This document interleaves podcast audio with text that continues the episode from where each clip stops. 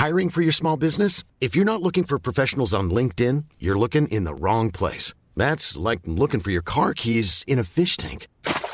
LinkedIn helps you hire professionals you can't find anywhere else, even those who aren't actively searching for a new job but might be open to the perfect role. In a given month, over 70% of LinkedIn users don't even visit other leading job sites. So start looking in the right place. With LinkedIn, you can hire professionals like a professional. Post your free job on linkedin.com slash people today.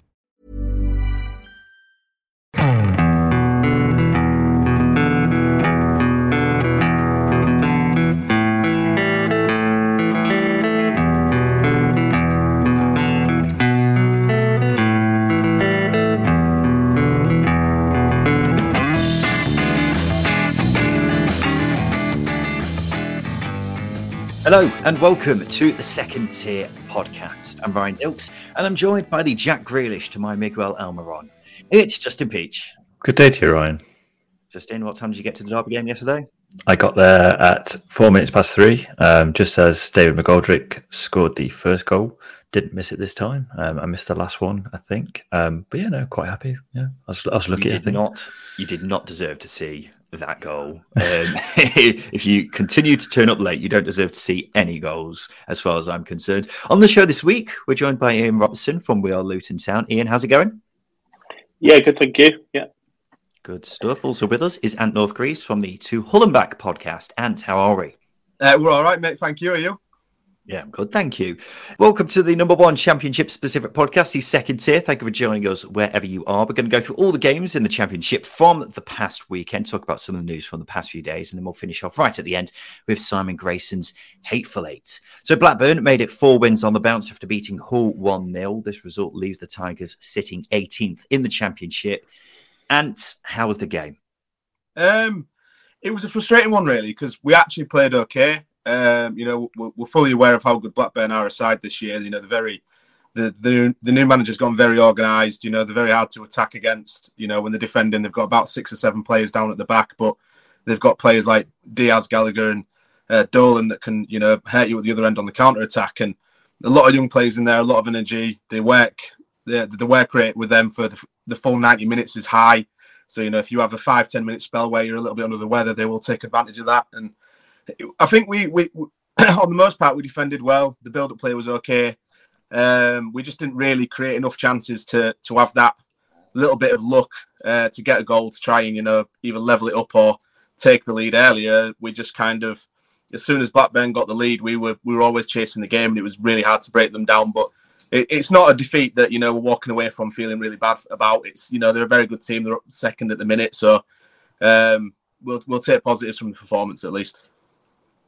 Well, the word on the street, Ants, is that Liam Rosenior could be appointed as the new manager in the coming week. What are you thinking with that one? Um, yeah, I'm I'm I'm a big fan of it. Um, I think you know fans.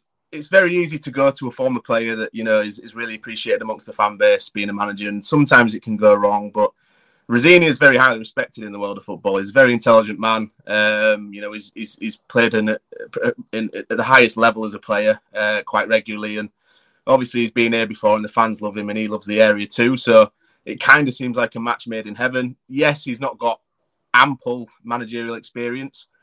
Um, you know, maybe there could have been a case to claim that we should be looking for a manager that's got that championship experience and knows how to steer us to the upper echelons of the league. But I suppose managers have got to start somewhere. And someone like Rosenior, I think this is the perfect kind of opportunity for him because we're a club that's in transition. Uh, we've obviously got the new owners uh, now um, that's willing to back managers. Um, so as long as we're willing to give him time and let him uh, incorporate his style of playing, and and, and he fits with Acun's um, well documented um, uh, vision of, of attacking football. You know the old "I'd rather lose three two than draw nil nil" comment that he made on Sky that time. Um, but yeah, I think it's especially if he keeps Andy Dawson involved in the coaching staff. Um, it could be quite an astute um, appointment, I think. So, what's going to be top of his to do list if he were to come in in the next week?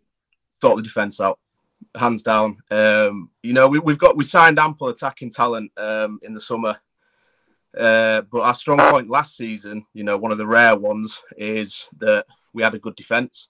We just couldn't score goals. So then the summer came around and we signed a lot of attacking players, and the defence relatively stayed the same. But we've, we're, we're, in, in essence, we're worse attacking than we was last season. But the defence has also suffered too. I think there's a, an imbalance in the squad, especially in midfield. You know, we've not really got any biters in there no more. We lost Honeyman and Smallwood, and I don't think we really replaced that work ethic and, and, and willingness to do the dirty work. Um, we signed some more flair players like Seri and Woods, players like that. But um, we, have got to a point now where we're conceding near enough every game. I think we've only got one clean sheet all season. So absolutely the defence needs sorting out, whether it's a tactical shape or a couple of personnel changes that need sorting. Um, I think that's definitely got to be the first priority when he comes in. Stop conceding goals. Yeah, Blackburn stay second with this win. To say, we've still got a few doubts, Justin, over whether they'll be able to stay up there. But let's give them and Jon Dahl, Jon Dahl Tomasson some praise for getting there in the first place. Uh, please do it because I'm not sure how much longer I can cope with all the mouth foaming Blackburn fans in my Twitter DMs. Yeah, they deserve a lot of credit. I think this was a really good away performance because they limited Hull to no shots on target. A um, couple of half chances, got into some good areas at times, but more or less they were by far by far the better team.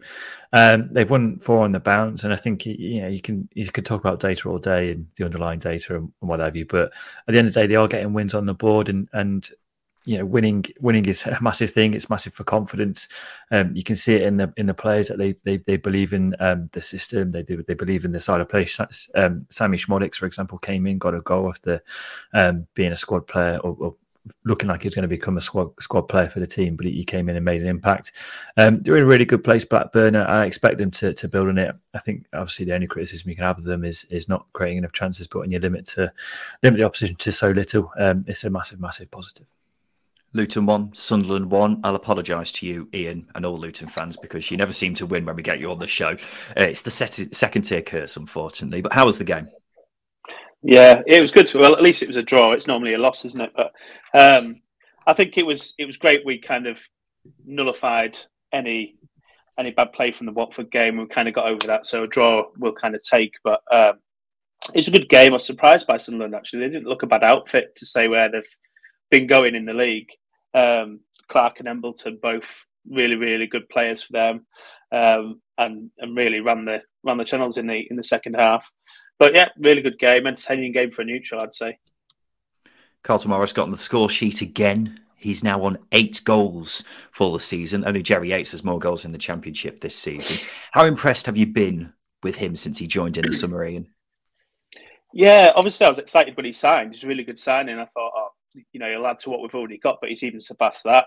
Um, he's already surpassed his his total for last season, which was seven with Barnsley, in 28 games, I think it was, and we're on 17 now. So um, obviously he's getting the service again. He was one of our standout players. Talked it yesterday. He just he, he's really good at running the channels and, and getting the ball back and then moving forward and pressing. So uh, you know, really really pleased with him.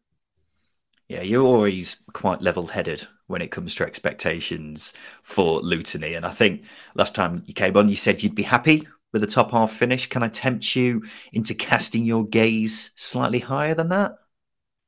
Yeah, at the beginning of the season, I said eight, eight for ninth, you know, which were in and around the area, so I wasn't too far away. But I think we deserve to have a few more points on the board. But that said, we haven't really got out of second gear apart from a couple of games this season so far. So it all depends on what happens with the World Cup interval and getting players fit again. We're missing Lansbury, which is a bit of a miss. So there's lots of factors that will kind of decide that. But I think I think we can flirt with the playoffs. There's no doubt about it. We've shown what we can do when we're on it. It's just being on it more often than not, and we'll be in and around it.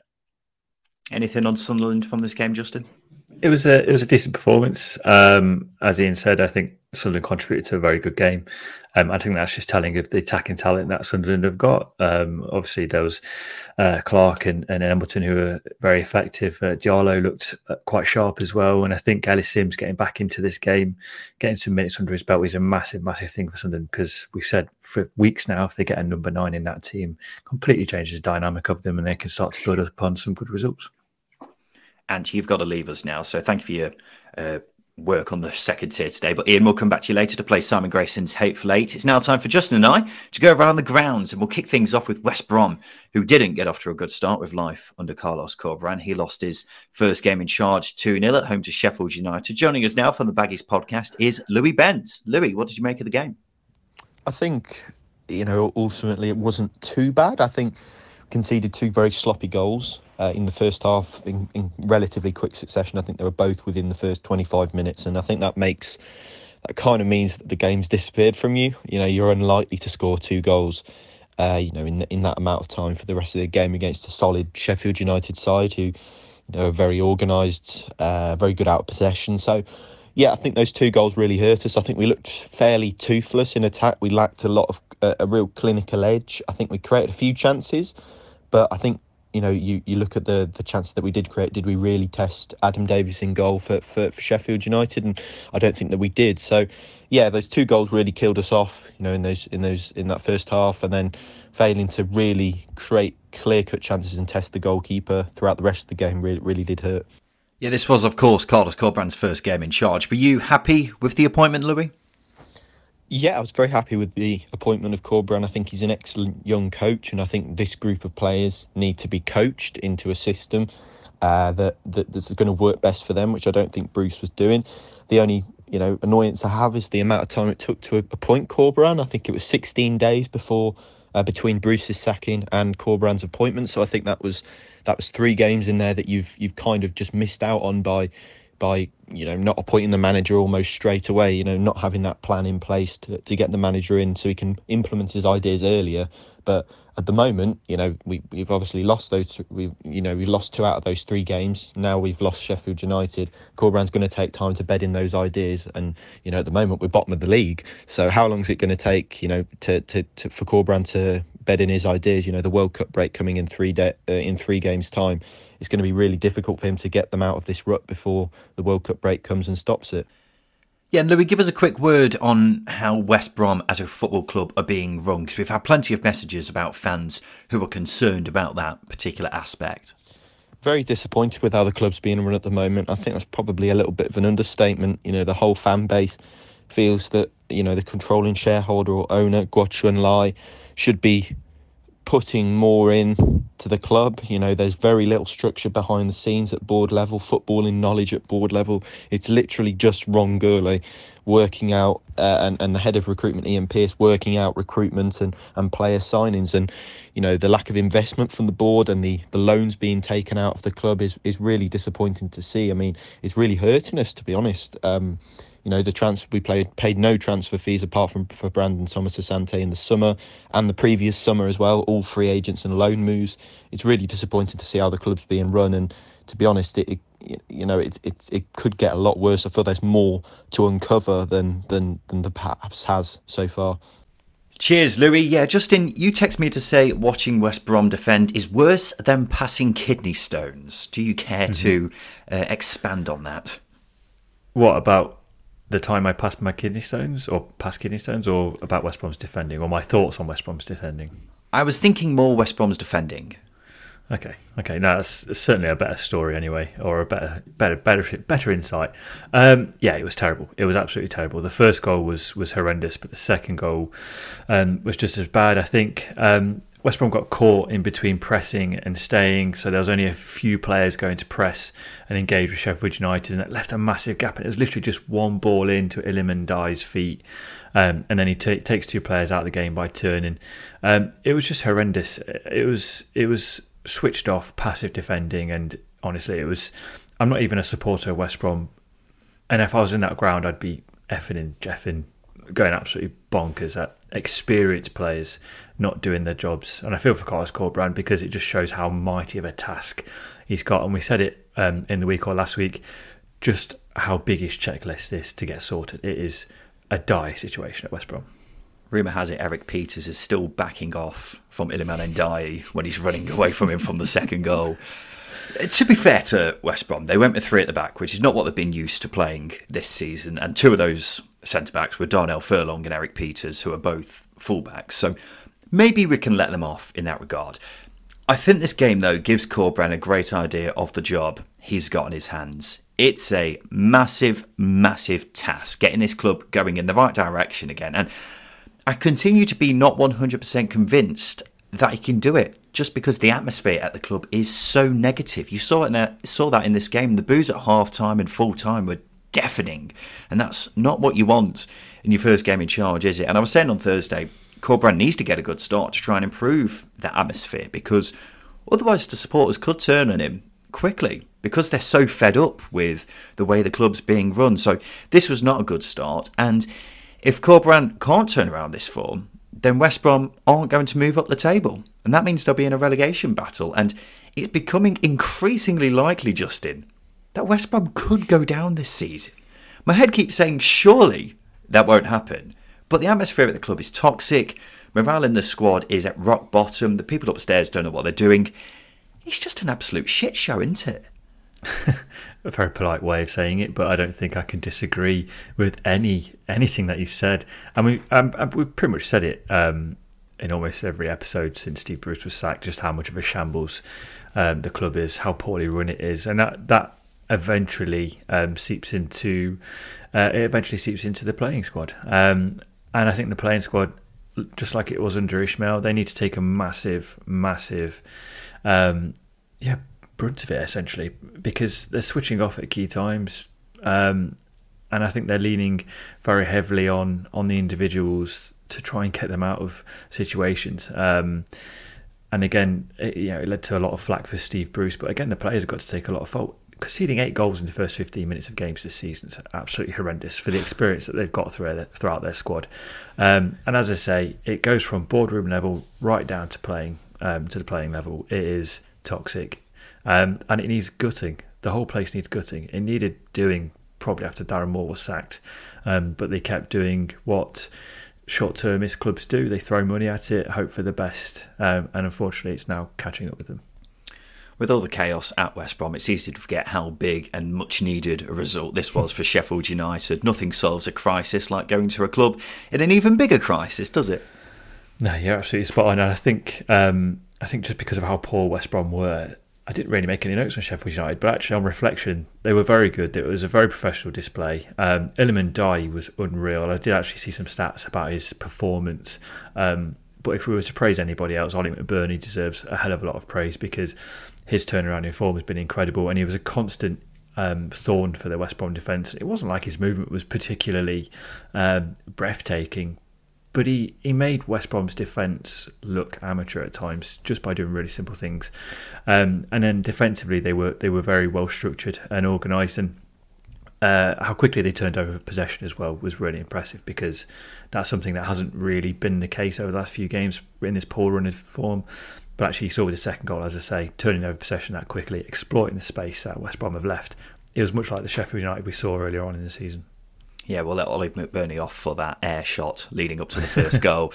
They, have got players back from injury now, haven't they? And it means Paul Heckingbottom can play the system that he wants. And they just looked a lot more functional. They defended mm-hmm. really well. Tommy Doyle, Ollie, Ollie Norwood uh, were excellent in midfield. But as you say, Justin, the star of the show was Iliman Ndiaye, who was just a joy to watch, wasn't he? On his day, he is absolutely unplayable. And as a defender, he must be a nightmare to face, mustn't he? Because he's a brilliant passer, but also if you try and close him down, he'll just skip past you because he's a brilliant dribbler. And he was brilliant earlier in the season. Over the past few weeks, he's not been playing as well. It's kind of run parallel, I suppose, with how Sheffield United have been playing. But when he's on it, he's arguably the best and most entertaining player in the division. Hopefully, inconsistency isn't going to be a problem like last season, but we'll have to wait and see. Rhian Brewster did go off with an injury in this game. He was reportedly close to tears, and Paul Heckingbottom confirmed that it's another hamstring injury, which is really bad luck for him, just as he looked like he was finding form again. Michael Carrick lost his first game in charge of Middlesbrough. Preston beat them 2 1 after a 91st minute winner from Jordan Storey. They got off to a great start, going ahead after eight minutes through Chuba Akpom, but after that, Preston put Middlesbrough under a lot of pressure, put them on, the, put them towards the sword. Uh, they got back into the game, Preston, and Borough didn't really have an answer to that. No, I was a bit disappointed with Middlesbrough. Um, I think Michael Carrick said he wanted to find a balance between continuity and change, but I didn't really see uh, anything that I, I, I wanted to see, I think is what I'm trying to get at. I, I thought um, we'd see a lot more turnover and possession. I thought we'd see a lot more structure and balance. Um, but it was just a bit more of the same that they've been suffering over the past couple of weeks. Um, creativity, cre- creatively, they were really poor. Um, they struggled to get Giles in good areas. Um, Isaiah Jones looked really quiet as a right winger. I think Carrick went with a 4 4 2, um, which was very, very strange. Um, yeah, I was a bit disappointed overall, but uh, alas, it is his first. It is his first game. He's got a lot to do. We know he's got a lot to do. Um, but I'd have thought Chris Wilder would have left him in a relatively good place, but perhaps not. Yeah, I was, I was, I was quite disappointed with, with Middlesbrough in this game. Of course, Emil Riis scored after Middlesbrough were chasing him for the whole summer. A great goal by him, and he took the goal out the ground, didn't he? Wallop. For crying out loud, yeah, proper wallop, foot like a traction engine. That one. uh, I think this game showed Michael Carrick the task that he's got on his hands. I'll start off by saying I don't think it's the same level as the task that Carlos Corberan has at West hmm. Brom because that is a massive, massive mess. That is a club heading in the wrong direction at a fairly alarming rate because of how it's being run off the pitch. But for me, Carrick is a long term appointment, and this season might be a write off already. They played a 4 4 2. You can tell he's a Sir Alex Ferguson disciple, can't you?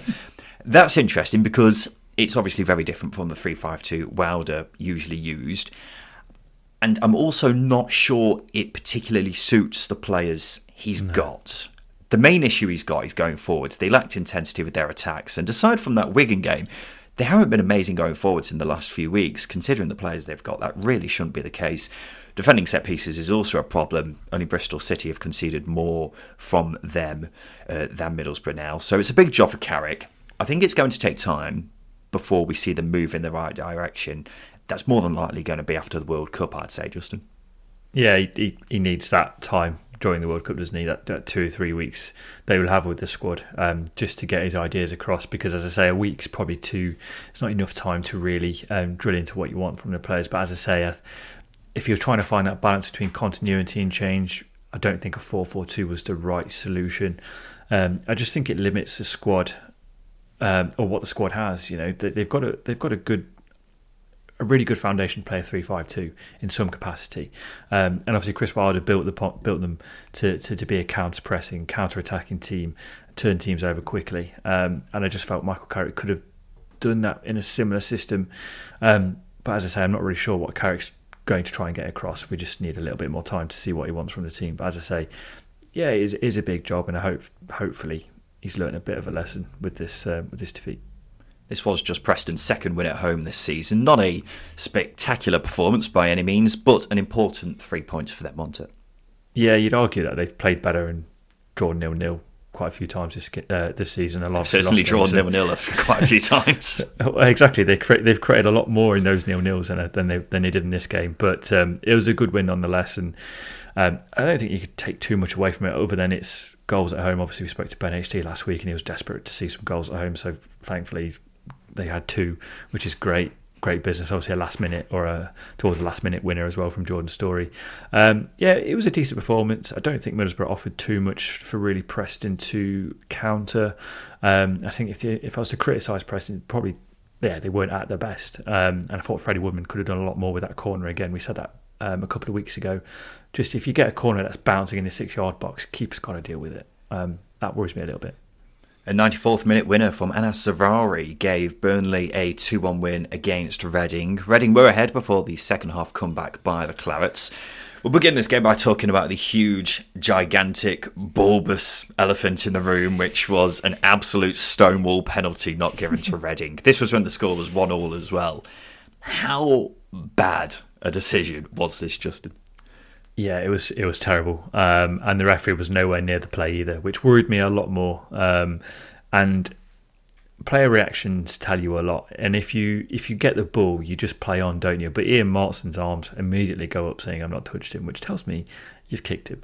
Um, yeah, it was a it was a terrible decision, and may well have cost Reading a point or um, or three points because you know if Reading go two one up towards the end of the game or in the second half, I could see them seeing the game out. They, they've been very good at that this season. So, yeah, it's frustrating for them. And I think the the worst thing is we didn't get to see you've been Paul Ince clip um, that Reading fans have been circulating. Circulating that would have been good.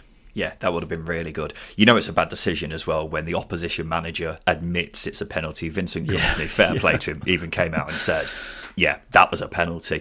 I, you said the referee wasn't in a good position. I thought he was. I, my memory may be failing me there, but from what I saw, I thought he was quite close to the foul. He looked too far and, away. I don't know. I don't know. But either way, it was a clear penalty. I don't know how it's not been given. It's plain as day, and Paul Ince has every right to be very aggrieved with that decision. Burnley were the better side, though. They weren't in top gear here, but dominated possession as you'd expect, and had the better chances. I thought the introduction of Manuel Benson was a turning point. He scored the equaliser and then set up the winner, which was an amazing assist, by the way, outside of the foot hmm. cross. Hmm. Basically, put it on a plate for Zaroury. Uh, and to do that in the 94th minute as well, incredible. But he's one of many Burnley players who um, have come in in the summer and look very, very talented. Yeah, and I still don't think we've seen the best of him because there's a lot that needs to be blended in. There's a lot that need to understand and get used to the style of play from Vincent Kompany. Um, and even in this game, Kompany wasn't playing his best 11 because both Jack Cork and Josh Cullen weren't in that midfield. But if you've got players who can change games, um, change tight games to come off from uh, uh, uh, come off uh, the bench for, it's, it's, a massive, massive asset. And these players are growing in confidence. Obviously, you saw with Benson, um, he's showing glimpses. Nathan Tella's been fantastic for most of the season. Zaroury's starting to um, grow into the championship as well. It's really, really impressive. And as I say, it's it's a nice change from the Sean Dyche era, from from I know it's a joke from Brexit ball, from signing British base players. So if you sign players from the continent, you can blend them in. They do do well, and they're settling in nicely. They're settling in really nicely. Yeah, this win keeps Burnley top of the league. I've seen a lot of people this week saying things like, "Well, it's easy to do that when you've got parachute payments," but I don't think that gives Burnley and Vincent Kompany enough credit for how well they're doing. Yes, they've got parachute payments, and if you ask me, they should be scrapped. But it's not like Burnley have gone out and spent 10 million on a player who really should be playing in the Premier League. They have spent a fair bit of money, but they've spent it on young players, and the most expensive was Anas Zaroury, who was three and a half million. I'm very aware that's a lot of money for some clubs at this level, but not for a parachute payment team, as we've seen over the past few seasons. Also, and this is probably the most important point of all, they sold more than £60 million worth of talent in the summer, uh, mm. as well as getting some big names off the wage budget. So they've got every right to spend a fair bit of money, but they haven't gone crazy, have they? So they're not parachute payments FC at all. But even if they were, to completely disregard the job Kompany is doing is ridiculous because it's a very young squad. Had to integrate a load of new players and get them playing a very different style, and they're sat top of the league, quite comfortably. Look, the most likely team to win the league at the moment, and that's fairly incredible, isn't it? Um, but let's talk Reading. Just one win in six for them now. They've dropped down to 11th after being top at one point. Do you see them continuing to slide down the table, Justin?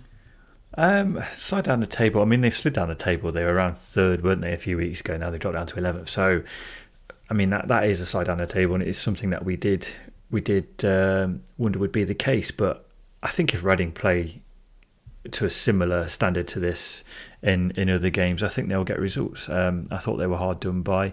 I think if I was to criticise him a, a, a, little bit in Ince, is to take the shackles off some of the players a little bit and allow them to, to express themselves. But at the same time, the football they've been playing has been very successful. Um, they just need to find a balance. Obviously, it's eight wins, eight losses, and one draw at the moment. Um, it's just finding that balance between between the team, and they have been through a rough patch with injuries. They are starting to get players back, um, so I'm not too worried. I think if they go, if they continue this run, um, and they are struggling in the next uh, few games, then yeah, okay, I would be concerned. But yeah, it's only until it's only until then that you start to start to raise a few eyebrows. On Friday night, Birmingham pulled off somewhat of a shock win by beating QPR 2 0. Some will say it's a shock, but not if you're Justin Peach, who called this one on Thursday. It's the only one I got right. it's the only one we both got right. what do we know? What do we know? Uh, Birmingham defended very well, didn't they? QPR had plenty of shots, but aside from the penalty, they weren't really causing Birmingham too many problems, were they? Austin Trusty scored a wonder goal, a backheel lob from the penalty spot. Hang on, Justin. Get it, it, was an unbelievable goal, Justin. Yeah, Uh, I- I was going to ask how you're ranking that against some of the worldies we've already seen this season, but I'm guessing not very highly. It was a good goal, but he's just putting it into an area. And if you've got a player who even admits himself that he was he didn't mean to shoot um, or score, um, then perhaps you can you consider it a worldie. Um, but it was a good goal, and, and Birmingham were fully deserving of it. Um, I just, I think, yeah. I don't think he'll score better goals than that because he's centre half, but I don't think you can. I think you discredit the wonder goals that have been scored if you consider that a wonder goal. That's what I'll say. There's there's definitely a fair bit of fortune that goes into, it, but he's still a mar- it's still a marvelous bit of skill. Yeah, At no point did he know where the goalkeeper was, so I agree with you. He was just trying to help it on goalwards, and he, as you say, he even admitted that he didn't mean it after the game. So he is very lucky that Seni Dieng was in no man's land. But at the same time, it's a beautiful goal. I don't think Ishmael Assar or Brad Potts will feel too threatened about having another goal of the season contender, though. Uh, but it is just two losses from 10 games now for Birmingham, just in 12th in the table, and it really is impressive how well they're doing, isn't it? I think they've been massively helped by that midfield they've got. Tahith Chong provides the creativity, the carrying of the ball, set pieces, pretty much everything actually going forwards. You've got Krystian Bielik, I've always said it, when fit, he's a Premier League player. My mind's not changed on that because he brings the physicality and the passing from deep. That makes him a brilliant player. And then I also really like Hannibal Mejbri and his ability to just kick people. I don't think I'm getting carried away, Justin, when I say it's arguably the best of midfield in the division. And it's quite remarkable that we're saying that about a side who many were tipping to struggle this season. But I honestly think this midfield could seamlessly transfer over into any midfield in the division because it's full of running, energy, technical ability. They're all young lads as well, which makes it even more impressive. I do worry about what happens if any of them picks up an injury, but right now they're powering Birmingham's push up the table, aren't they? Um, what have you got to say on Birmingham? Yeah, I, I mean, I was really impressed with them. I think the the, the intensity they played with in the first 15 minutes pretty much won them the game because obviously QPR struggled. Um, but you're quite right. I, I was just thinking then, trying to compare other the midfields to, to that midfield three. I think Cullen, Cork, and uh, Brownhill at Burnley probably in and around there. But I think you might be right. I think it is probably one of the best midfield threes in the, in the division, and um, there's a really nice blend of, of physicality, energy, um, tenacity, shithousery, and uh, composure. It's a really nice balanced midfield, and I, I can't disagree with that. It's a good it's a good uh, a good assessment. I'll give you that. Cheers, mate. Uh, nice to know I'm doing something right. Nick Beale said after the game that everything that could have wrong actually went wrong for QPR. It was a really bad night. I thought that was quite harsh, Justin. Uh, well, yeah, I think I sort of agree with him because if you consider the fact that if Seny Dieng isn't caught in between the uh, penalty spot and the the goal, um, he catches that trusty that trusty goal, and then Q, uh, QPR are, are on that. Um, on another night, I, I oh, John Ruddy's an incredible goalkeeper still, and I thought Lyndon Dykes hit his penalty very well uh, on a, on another night. That goes in. Um, I just think it was a it was a bad night for, for QPR. Picked up a couple of injuries as well, which is a bit of a concern. Um, so I think that assessment is fairly accurate, but I don't think it's doom and gloom. Did predict a performance slump, and I do think they are going to go through one. Um, I just think that's natural with most teams because QPR haven't had one yet. So I just think they're going to enter one now, or in or going into one now, and I think yeah, it'll take some doing to, to get out of it before the World Cup. What, so you think this is going to continue, do you? This, well, I, I say continue. It's one result, but do you think this is possibly the start of more poor results? Um, poor results, not necessarily poor results, maybe some below par performances. Because I say that they've picked up a couple of injuries. Um, it's a busy schedule, uh, and I just think it might catch up with them because I think they're the only team so far that have impressed me in terms of being able to um, avoid injuries to key players, apart from Chris Willock, obviously, uh, and maintain a level of consistency and intensity. Um, they're the only team that's really done that, other than Burnley. Um, without picking up injuries. So I just think every team's going to go through one. I think QPR just, just about to head into theirs now, and it may may impact results. Um, I think Bill pointed out the last couple of away performances haven't been great either. So um, yeah, I think they'll get out of it. It just depends when. Interesting. Justin, let's take a quick break. After that, we'll talk about Norwich getting back to winning ways and Watford making it back to back wins.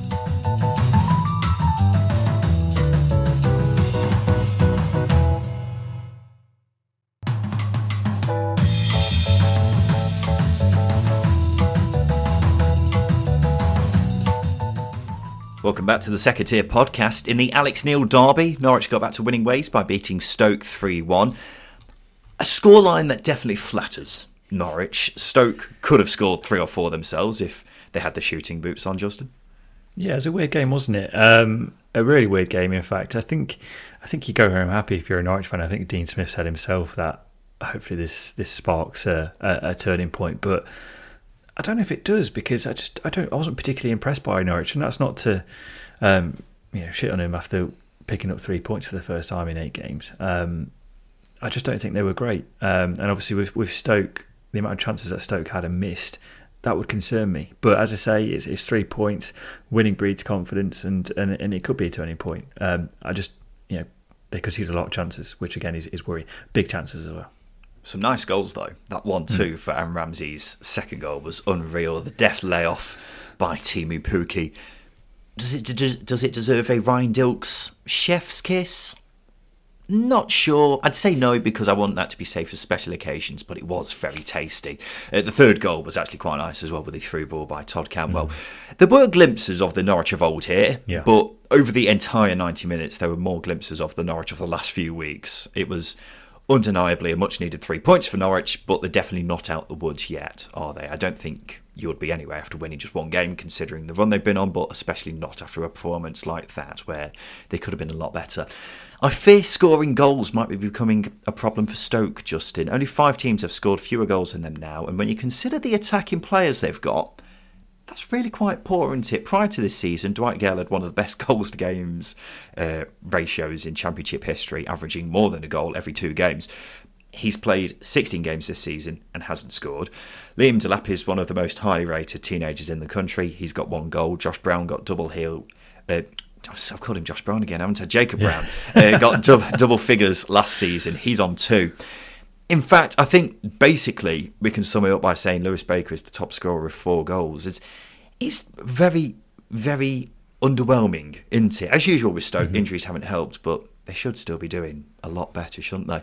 A late João Pedro goal gave Watford a 1 0 win away at Wigan. An ugly win, I think that's fair to say.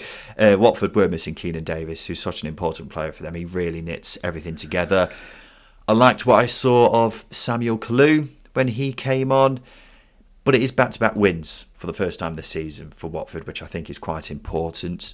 Do you think they're turning a corner under Slaven Bilic or even indicating to turn around that corner, Justin? Or have they not even got the damn indicator on yet?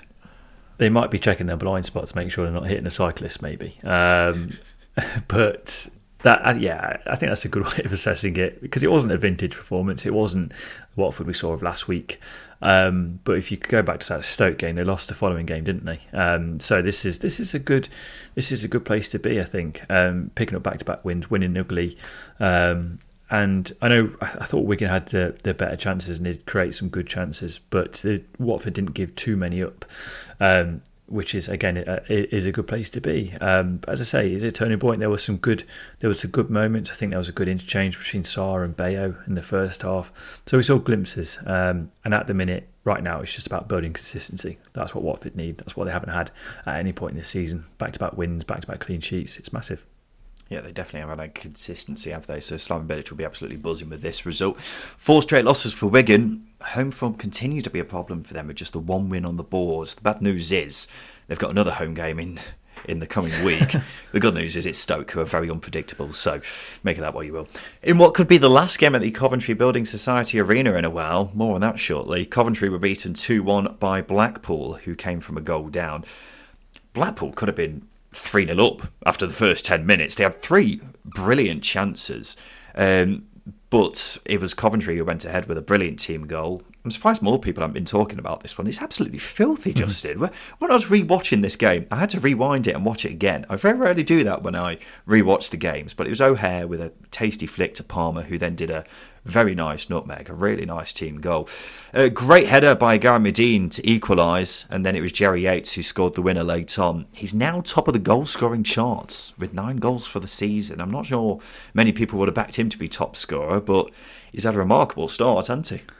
Yeah, he's exceeded his, his goal tally for last season in uh, half the amount of games, I think, um, which is impressive. Um, I think Michael Appleton deserves a lot of credit for sticking him on the right wing and just allowing him just to exploit space. Um, a bit like Andy uh, Andy Weimann. I don't think they're technically gifted footballers, him or him or Jerry Yates, but um, they can sniff out goals, and that's a, that's a very important attribute to have for a goal scorer. Um, so I think that's that's really getting the best out of Yates. And as I say, it's, it's credit to Mike Carpenter, who certainly would have got a lot of flack earlier on in the season, but tactically, I think he I think he knows how to get the best out of wide players. You look at Theo Corbeanu, for example, who's doing very well. But yeah, Jerry Yates exceeding expectation. I didn't even give him uh, a second thought. He wasn't even in my subconscious when I was picking out Golden Boot winners. So fair play to, to Jerry Yates. I think you could even make an argument that he wouldn't. That there were other players who I would have predicted to score the most goals for Blackpool this season, as opposed to Jerry Yates. But hmm. it's it's even more remarkable because I'm not actually sure how good a player Jerry Yates actually is. he's got plenty of pace and he works hard, but having watched quite a bit of him, he's he's never really struck me as one of the best strikers in the division. In fact, I was amazed in the week to see that Premier League clubs are apparently looking mm-hmm. at him. I think he's a good championship striker, but I don't think he's particularly much more than that, if I'm being completely honest. So I'll certainly be very surprised if he's still in the conversation for top scorer as the season goes on.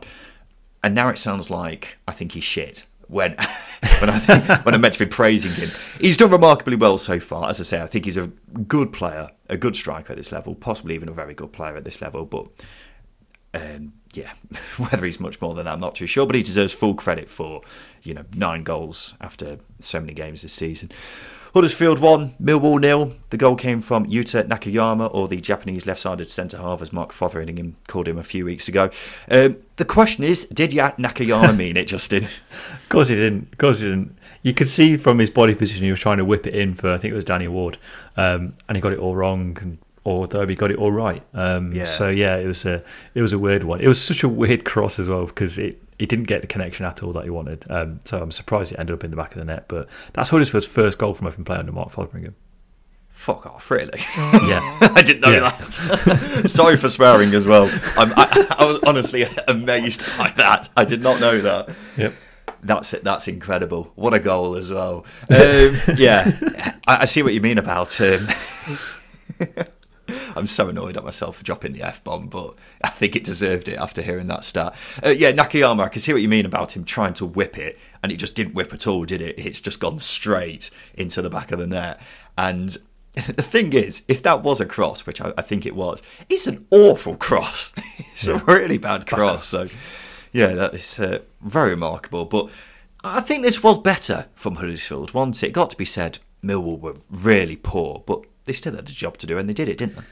Yeah, they, they kept Millwall out. I think it was just that Tyler Burey chance that nearly dribbled over the line um, towards the end of the game. That was a really big chance that Millwall had. Um, the rest was just half chances, and I think if you're trying to get a side out of the relegation zone, um, take note, Carlos Corberán, coincidentally, um, you've got to solidify them, and Mark Fotheringham is slowly doing that. I think the other end of the pitch is where it, where it worries me because obviously if that's their first goal from open play under Fotheringham this season, um, well under his tenure, it's a bit of a, it's a bit of a concern. I know they've got Thomas who can whip in balls, but if you're winning by scoring accidental crosses and not actually creating good chances yourself, because I don't think Huddersfield created too many.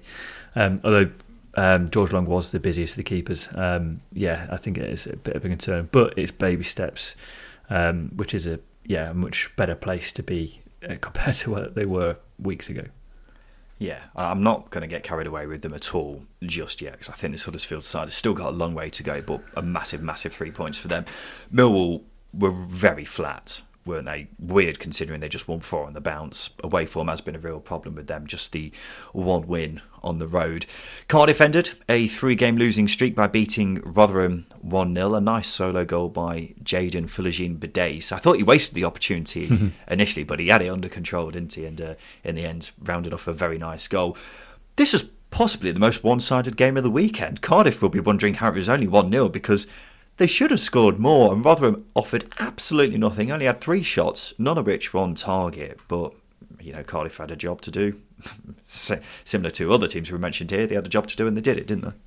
Yeah, absolutely. I think um, you just want to sometimes ring some of the players at Cardiff and just, just put chances in the back of the net. Um, they'd be a far they'd be in a far better position um, in the league, and Steve Morison might have his job still if they were more productive um, in, in, terms of converting chances. But yeah, it, it, was a it was a good performance, a good creative performance in that final third. The midfield three won them the game for me. Um, really good, talented midfield, covered a lot of ground, um, and and they were yeah good at turning possession over as well. But Andy Rinomhota was was ridiculous. He covered every square inch of the uh, of the pitch, um, and as I say, the midfield won won Cardiff the game. Territories were, were, were all Cardiff's. And finally, in the We Both Hate Cardiff derby, Bristol City and Swansea drew 1 all. Very even game. I don't have much else to say on this one, Justin. Yeah, um, I think uh, Olivier uh, Ntcham uh, somersaulting after a deflected goal. It's a bit of an over celebration, maybe. I think that's all I can take from it. There was a clip of a Swansea fan giving it large as well that made me laugh um, to the Bristol City fans when they scored. Um, so, yeah, not too much to take away from it other than teams are fairly even, I think. Yeah, they were very even in this game. Right now, it's time for this.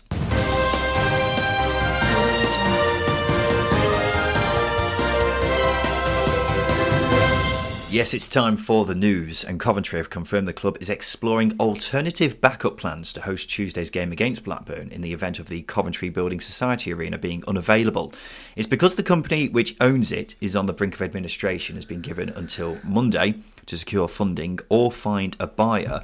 The BBC says Coventry are worried they could be locked out of the ground the Telegraph is reporting Walsall could be a potential ground sharing option, although the Poundland Bescot Stadium is a rather unfortunate name considering the parties involved. Um, Coventry fans have been through the ringer, haven't they? Yeah, it's um, I, it's very difficult to to sum up um, because I don't think I don't think any football fans have been through what Coventry fans have been through over the years, over the last ten years, um, having to ground share with with several teams, just getting back to the Ricoh, not the Ricoh, the the CBS, um, uh, and then it going tits up again. I think it's just a very very important case for football clubs to ensure that they are protected in terms of their home grounds and ensure that they are registered community assets so they can't be sold on or um, or, or locked out essentially, or, or not owning the not owning of the grounds. Um, it's a, it's a very important lesson to have, but I just hope that the ownership have a solution in place because they can't face any more disruptions. Um, if they do, I do worry for their season um, because we've seen issues from um, from earlier on with the pitch impacting them now. Um, so it's yeah frustrating, kind of uh, more or less. Uh, more so, feel sorry for the fans because it's a ridiculous situation to be in once again. Yeah, I agree with you actually. What, what you were saying at the start there, I think Coventry fans have been through more than pretty much any other group of fans in the country, apart from obviously extreme cases like Bury, for example. Because mm-hmm. having been forced to travel to other cities to watch your team play home games is just it should be happening in the first place, but it's happened to Coventry on more than one occasion now, hasn't mm. it? And the fact it keeps happening, I, I, thought this was it. I thought it was over and done with that saga, but now they're having to potentially do it again. It's really, really sad because imagine if Coventry didn't have these problems has it has it stunted their growth as a football club? Because despite everything that's going on, they're still going in the right direction. But if they had just you know been playing home games at Coventry for the past few seasons, could they potentially have ended up even higher? Uh, we all know the pitch mm. situation in, earlier in the season um, certainly cost them points, and now this is happening again. So it's really, really unfortunate and hopefully it does get sorted out and they do play in Coventry on Tuesday night. But from the sounds of it, that might not be the case. So, yeah, very, very, very frustrating actually that this keeps happening. Liam Rosenior looks set to be named as the new Hull manager. It reportedly could be announced in the coming days. You spoke about this on Thursday, Justin. I can't remember if I gave my thoughts or not, but I think it's a good appointment. Rosenior, for me, is one of the most highly rated coaches out there right now.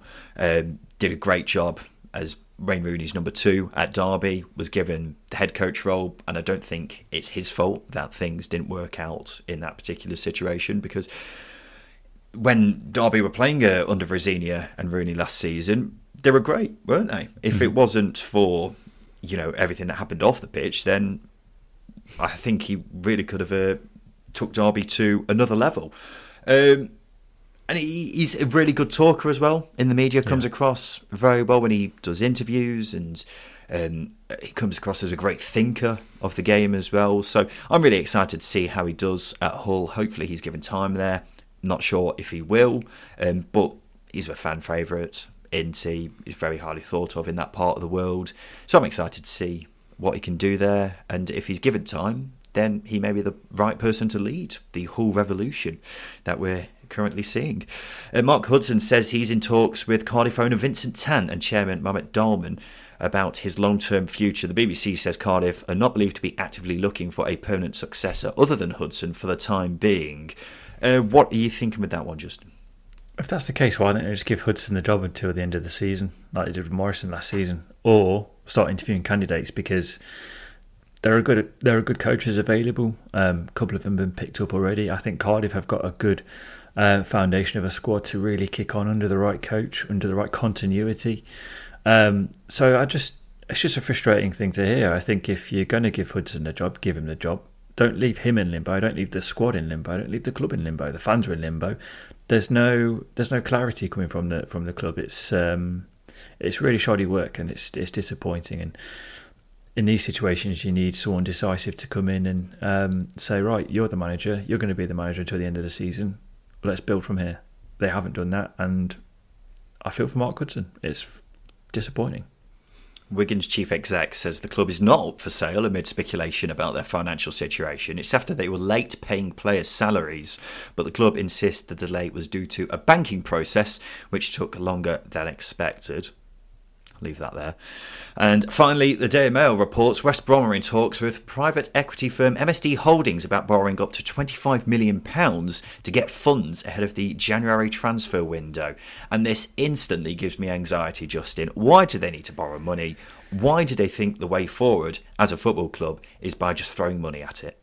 Yep. Um, why do they think a loan is a good idea, especially with interest rates being so high at the moment? Um, yeah, I mean, it it's one of the of reasons as to why Derby ended up in administration. Um, I'm not saying that's a thing, but uh, that that might be a thing for West Brom. But I know fans have been concerned of it um, of late, and I'm not trying to um, intensify that aspect. But if your club's asking for loans to pay for players, especially in a January window when everyone's prices are hiked, red flag, red flag, red flag. Don't do it. Stick with what you got or get some loans in. Do not take loans out to pay for players. It is horrendous. Yeah, it's it's very strange that they would consider doing this in the first place because you know West Brom don't have a particularly great record of selling these yeah. players on, do they, for profit? So they could potentially be getting themselves into a twenty-five million pound black hole that uh, doesn't have much coming in the other direction, which is back into West Brom's pockets.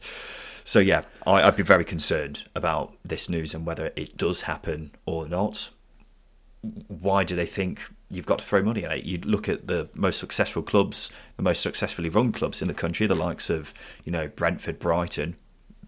They work with small budgets and make money by selling off players, don't they? But West Brom are clearly one of those clubs who um, aren't thinking like that for some reason.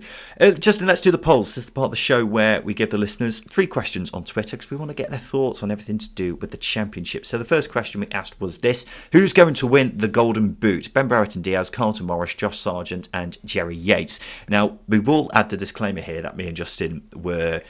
A, a bit annoyed that Twitter only gives you four options mm-hmm. um, because we'd of course like to give more options. So we gave who we thought were the four most likely options, but I fully accept that. Just looking at the replies, other people may have other contenders in mind. But out of those four, who would you go for, Justin? Um, I can't remember who he said, so I'm just going to throw a name in there. I would say Jay Rodriguez. Did say Jay Rodriguez, so good one. Uh, forty-six percent of people said Ben Brereton Diaz. Twenty-three percent said Josh Sargent. Eighteen percent said Jerry Yates. Thirteen percent said Carlton Morris. I think Oli McBurnie might be a decent shout at this point because he's in hmm. fantastic form. Um, who's the most mid-table team in the championship? Bristol City, Millwall, or Preston? I think if you were to look up a dictionary definition of it, it would be Preston, wouldn't it? Um, Millwall have been that contender for a few years, but they might be going up the league. And Bristol City have been a, lower mid-table team, but they could well be the mid-tablers. But yeah, you've got to say Preston.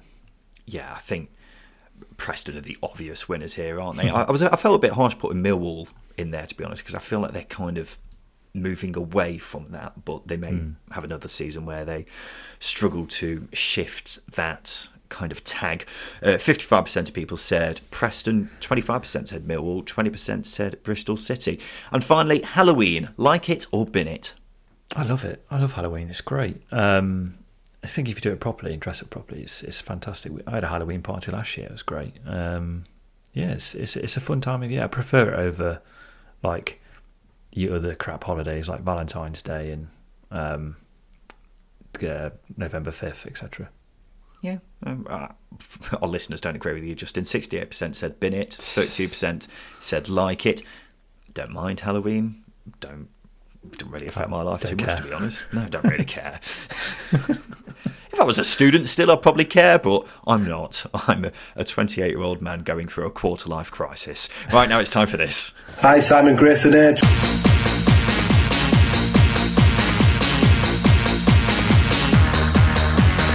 Yes, it's time for Simon Grayson's Hateful Eight. Welcome back to the show. Ian Robertson from We Are Luton Town. So I'm asked the boys here to name eight of a certain subject. All they've got to do is work together to name all eight. So, for example, if I were to say name England's last eight opponents at the World Cup, and Ian would say Croatia, that's one down, and Justin would say Belgium, that's another down. But if Justin would say Mongolia, then he'd be out. So what you need to do, chaps, is give me all eight answers without all of you being eliminated. Now, of course, we usually have three people playing this game, but it is just Justin and Ian because Ant had to dash off after the first section of the show. So what we'll do is we'll give you an extra life. So if Ian gets one wrong, he's not out. Um, you get the idea.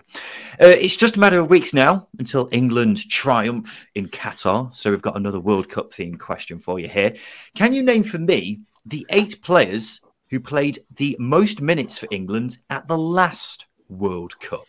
So cast your minds back four years ago to that faithful uh, tournament in Russia, and uh, we'll see how you get on. Justin Peach, you can kick things off. The easiest one is Jordan Pickford. Yeah, 691 minutes he played. He's the only player who featured in every minute for England. So that's one down. Ian? Harry Kane. Yep, Harry Kane played 574 minutes, perhaps a bit lower down on this list than you might think. He's fifth. Because I thought he might be a bit higher on there. So there you go. But that's correct. That means you've got two. Justin? you said the World Cup, didn't you? You didn't say last tournament. I did this last week. The World Cup, yeah. Yeah. Okay. Um, Christ, Harry Maguire. Yep, Harry Maguire played the third most minutes, 646, back when he was a promising young defender. Um, that means you've got five to go. Ian? Sterling. Sterling is not on the list. Yeah, I was amazed when I saw that as well. He uh, played the tenth most minutes. I th- I'm guessing. uh, he- I'm guessing he must have been subbed off quite early in games. So that means you've lost your extra life. Now it's uh, sudden death, boys. Um, five remaining. Justin. John Stones played a lot, didn't he? John Stones was in fact the outfielder with the most minutes. So you're absolutely correct. Yeah. 647 minutes he played. Uh, Ian. Um, Rashford. Rashford is nowhere to be seen on this list, I'm afraid. So Ian is out. That means it's Justin as the last man standing. You've got four to go, Justin. Dali Ali was a good player back then. Are you saying Dele Ali? I am. Dele Ali played the 11th most minutes. so unfortunately, you're out. I thought you'd do better than that, boys. I'm not going to lie. I'm a bit disappointed with you there, but it was a difficult one. So I'd be surprised if you got all of them. The players you were looking for, Kieran Trippier, played the fourth most minutes. Of course, scored that free kick in the semi, which continues to be one of the best moments of my life. Um, Jesse Lingard played the sixth most minutes. Remember he when he was one of the first names on the team sheet for England? Strange. Uh, Kyle Walker played the seventh most minutes, and then Jordan Henderson played the eighth most minutes. So there you go, boys. You're falling foul to Simon Grayson's Hateful Eight. Ian, while we were just having a mini break back then, uh, you said you hate Simon Grayson's Hateful Eight. Has that changed? No. we should have done better, though, to be fair. Looking Yeah, at yeah. the names you've just told us. Yeah, yeah, you should have done better. But there we go. That's been the Simon Grayson's Hateful Eight, and this has been the Second Tier Podcast. We'll be back again on Thursday to talk about all the midweek games coming up in the Championship on Tuesday and Wednesday night. So we look forward to seeing you then. But a quick thank you to our guest on the show this week, Ian Robertson from We Are Luton Town. Thank you for your time today, Ian. Thank you very much. Thanks for having us.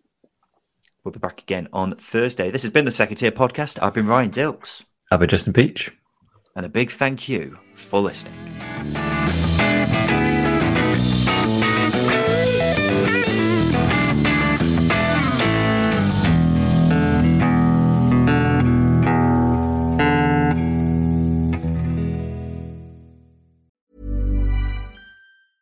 Planning for your next trip?